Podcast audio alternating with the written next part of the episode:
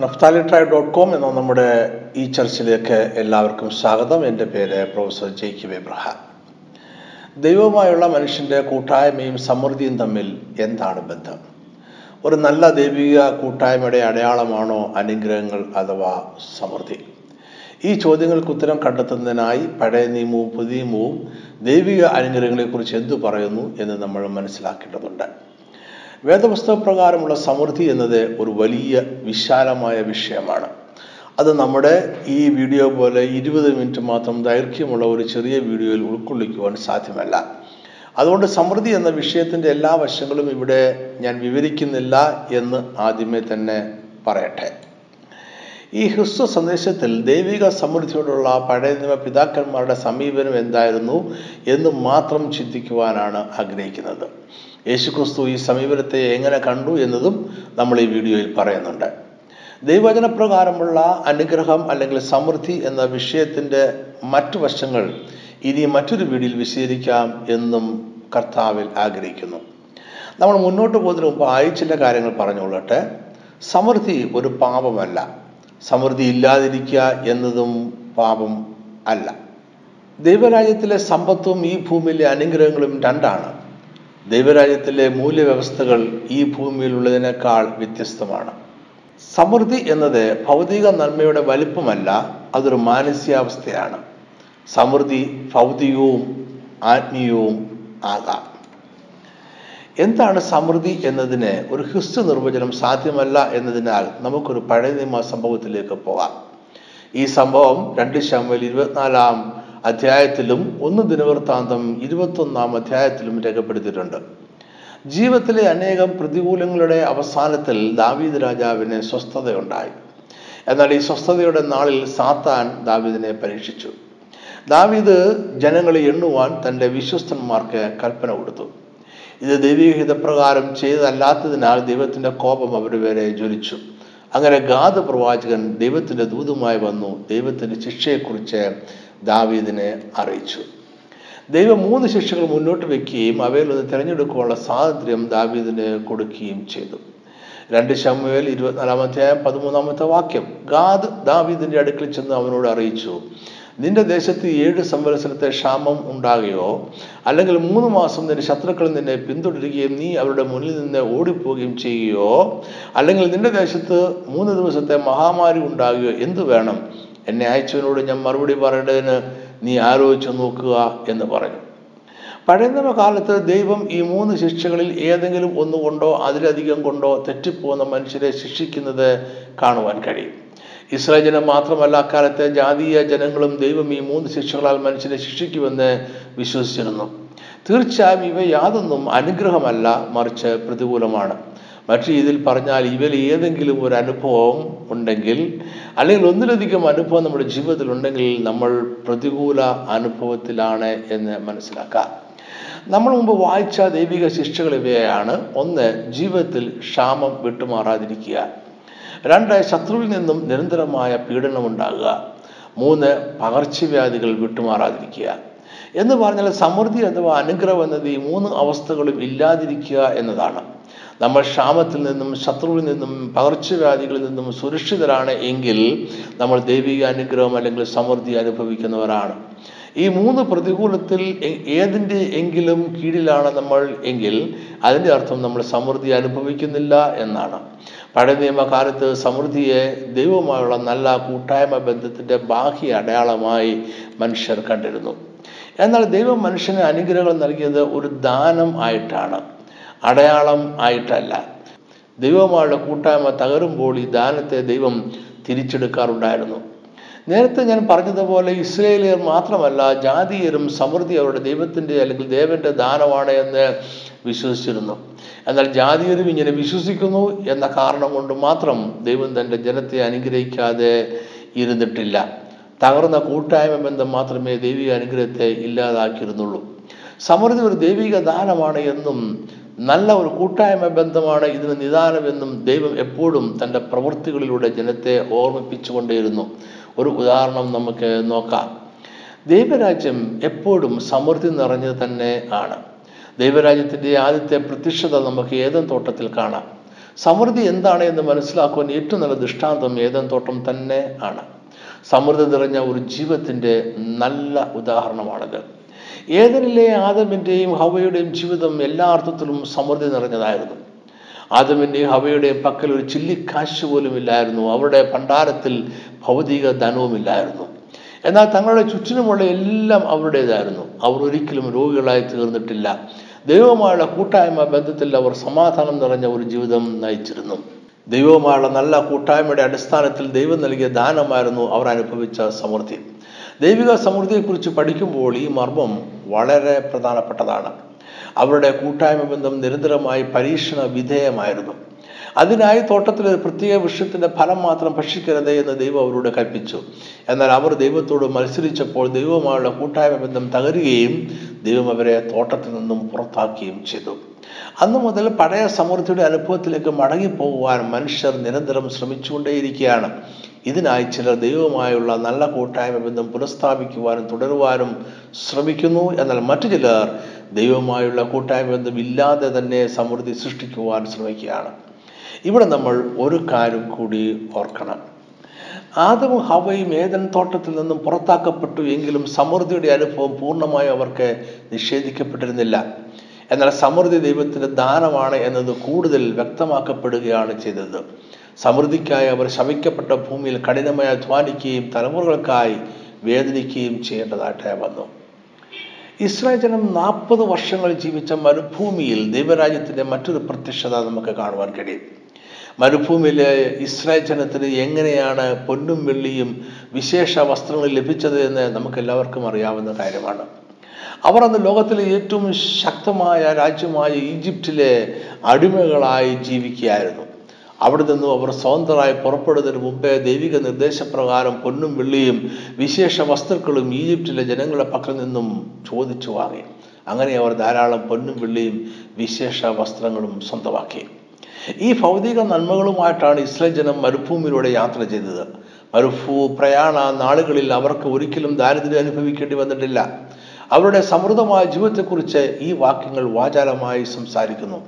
സങ്കീർത്തനം നൂറ്റിയഞ്ചിന്റെ മുപ്പത്തിയേഴ്. അവൻ അവരെ വെള്ളിയോടും പൊന്നിനോടും കൂടെ പുറപ്പെടുവിച്ചു. അവരുടെ ഗോത്രങ്ങളിൽ ഒരു ബലഹീനനും ഉണ്ടായിരുന്നില്ല. ആവർത്തന പുസ്തകം ഇരുപത്തി ഒമ്പതാം അധ്യായം നാലാം വാക്യം ഞാൻ നാൽപ്പത് സംവത്സരം നിങ്ങളെ മരുഭൂമിയിൽ നടത്തി.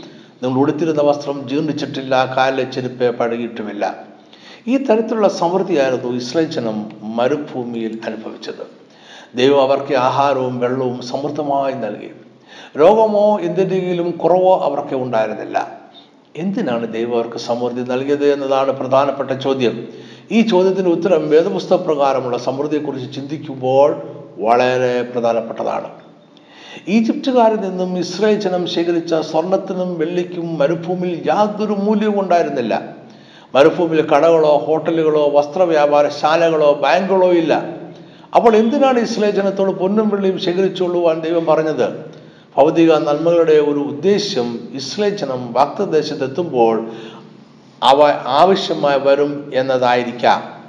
രണ്ടാമത്തെ ദൈവിക ഉദ്ദേശം അവരുടെ പൊന്നും വെള്ളിയും ദൈവത്തിന്റെ ആലയത്തിനായി ഉപയോഗിക്കുക എന്നതാണ്.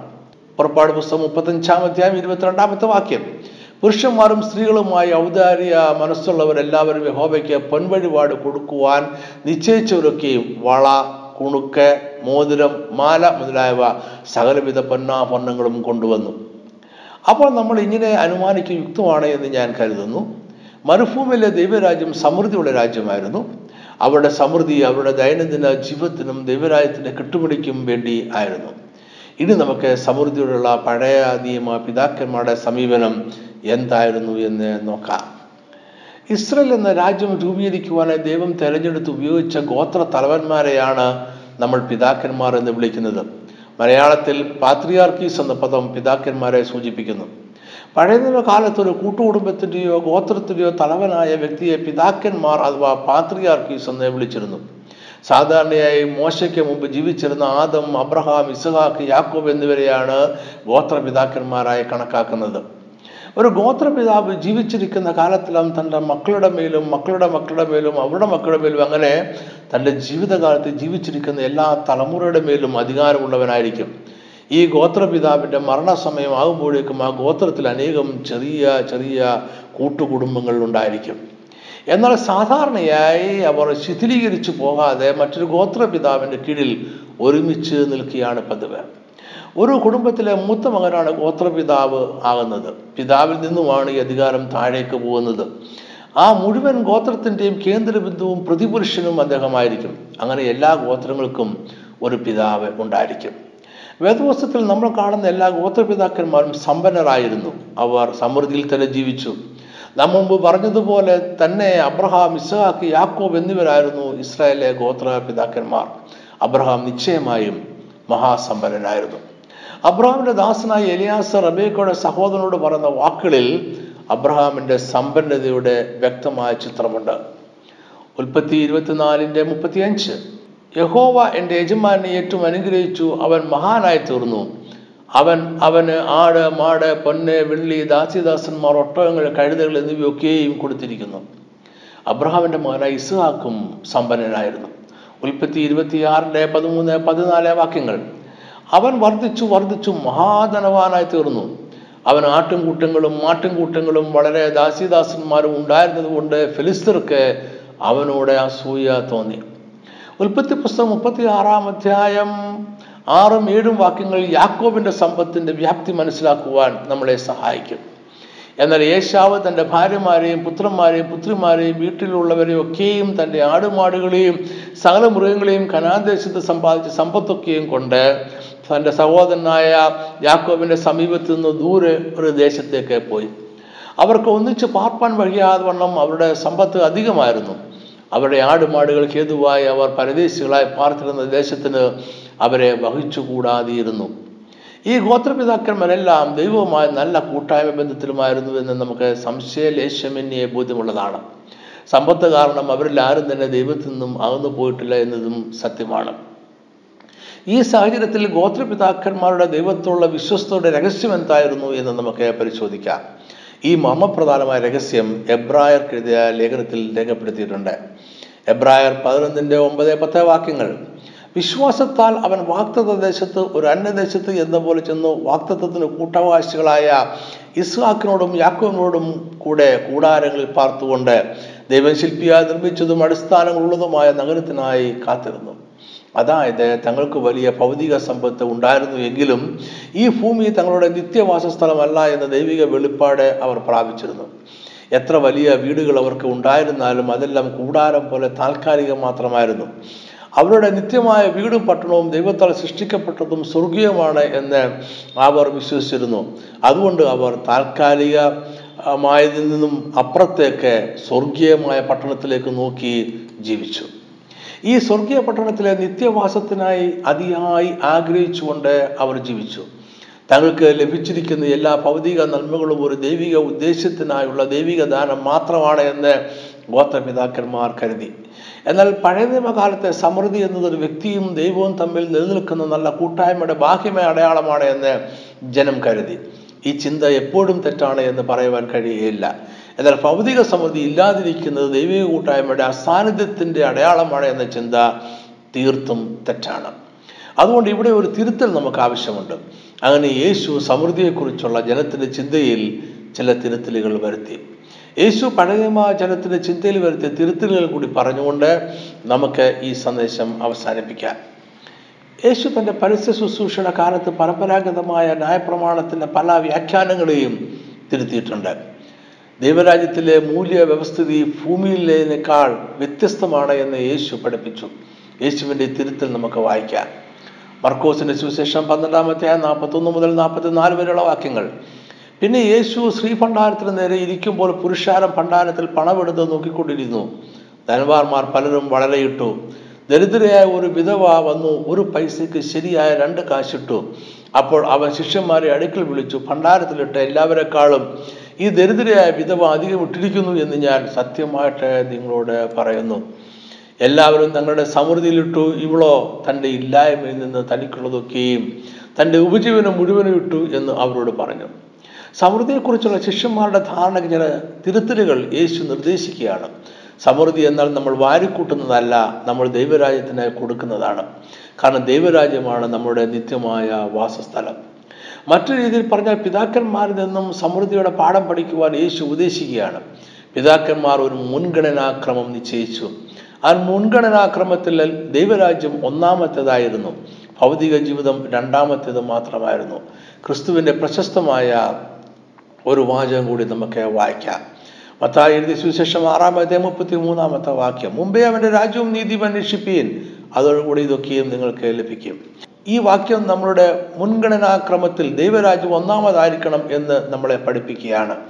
അങ്ങനെയാണെങ്കിൽ എല്ലാ നന്മകളും ദൈവം കൂട്ടിച്ചേർത്ത് നൽകും. നമ്മൾ കൂട്ടിവെക്കണമെന്നല്ല യേശു പറഞ്ഞത് എല്ലാ നന്മകളും നമുക്ക് കിട്ടുമെന്നാണ്. സമൃദ്ധി ദൈവത്തിന്റെ ദാനമാണ്. അതിനൊരു ദൈവിക ഉദ്ദേശമുണ്ട്. യേശുവിന്റെ ചെറിയ രണ്ട് ഉപമകളിൽ ഈ ഈ മുൻഗണനാക്രമത്തെക്കുറിച്ച് പറയുന്നുണ്ട്. മത്തായി പതിമൂന്ന് നാൽപ്പത്തി നാല് മുതൽ നാൽപ്പത്തി ആറ് വരെയുള്ള വാക്യങ്ങൾ. സ്വർഗരാജ്യം വയലിൽ ഒളിച്ചു വെച്ച നിധിയോട് സദൃശം അതൊരു മനുഷ്യൻ കണ്ടു മറച്ചിട്ട് തന്റെ സന്തോഷത്താൽ ചെന്ന് തനിക്കുള്ളതൊക്കെ വിറ്റു ആ വയൽ വാങ്ങി. പിന്നെ സ്വർഗരാജ്യം നല്ല മുത്ത് അന്വേഷിക്കുന്ന ഒരു വ്യാപാരിയുടെ സദൃശം അവൻ വിലയേറിയ ഒരു മുത്ത് കണ്ടെത്തിയാറെ ചെന്ന് തനിക്കുള്ളതൊക്കെ വിറ്റു അത് വാങ്ങി. ഈ ഭൂമിയിലുള്ള സകലത്തിനേക്കാളും വിലയേറിയതാണ് ദൈവരാജ്യം. ആവശ്യമെന്ന് വന്നാൽ ദൈവരാജ്യം അവകാശമാക്കേണ്ടതിനായി ഈ ഭൂമിയിലുള്ള സകലത ഉപേക്ഷിക്കുവാൻ നമ്മൾ തയ്യാറായിരിക്കണം. ഒന്നാമതും സകലതും ദൈവരാജ്യമായിരിക്കണം. പഴയ ജനങ്ങളുടെ സമൃദ്ധിയെക്കുറിച്ചുള്ള കാഴ്ചപ്പാടിൽ യേശു വരുത്തിയ മാറ്റം ഇത്രമാത്രമേ ഉള്ളൂ. യേശു ആവശ്യപ്പെടുന്നത് ഭൗതിക സമൃദ്ധിയോടുള്ള നമ്മുടെ മനോഭാവം വ്യത്യാസപ്പെടുത്തുവാൻ മാത്രമാണ്. യേശു ഒരു പുതിയ ദൈവശാസ്ത്രം അവതരിപ്പിക്കുക ആയിരുന്നില്ല. സമൃദ്ധിയിലുള്ള പിതാക്കന്മാരുടെ മനോഭാവത്തിലേക്ക് നമ്മളെ തിരിക്കുക മാത്രമായിരുന്നു. ദൈവത്തിൽ നിന്നും ദാനമായി നമുക്ക് ലഭിച്ചിരിക്കുന്ന ഭൗതിക നന്മകൾ നമ്മൾ ഉപേക്ഷിക്കണം എന്ന് യേശു ഒരിക്കലും പറഞ്ഞിട്ടില്ല. ദൈവരാജ്യം അവകാശമാക്കുവാൻ സമൃദ്ധി ഒരു തടസ്സമാണ് എന്നും യേശു എങ്ങും പറഞ്ഞിട്ടില്ല. എന്നാൽ സമൃദ്ധിയോടുള്ള നമ്മളുടെ മനോഭാവം പ്രധാനപ്പെട്ടതാണ്. അതിന്റെ അർത്ഥം ഇത്രമാത്രം. സമൃദ്ധിയല്ല പ്രശ്നം. അതിനുള്ള നമ്മുടെ മനോഭാവത്തിനാണ് പ്രാധാന്യം.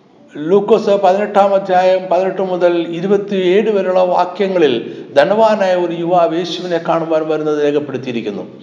യേശു അവനോട് അവനുള്ളതെല്ലാം വിറ്റ് ദരിദ്രർക്ക് കൊടുക്കുവാനും അങ്ങനെ എങ്കിൽ ദൈവരാജ്യം അവകാശമാക്കാൻ കഴിയുമെന്നും പറഞ്ഞു. ഈ യുവാവ് വളരെ സമ്പത്തുള്ള വ്യക്തി ആയതിനാൽ യേശുവിന്റെ ഉപദേശത്തിങ്കൽ നിരാശനായി തിരികെ പോയി. എന്നാൽ സമ്പത്ത് ഉള്ളവർ ദൈവരാജ്യം അവകാശമാക്കിയില്ല എന്നല്ല ഈ സംഭവം നമ്മളെ പഠിപ്പിക്കുന്നത്.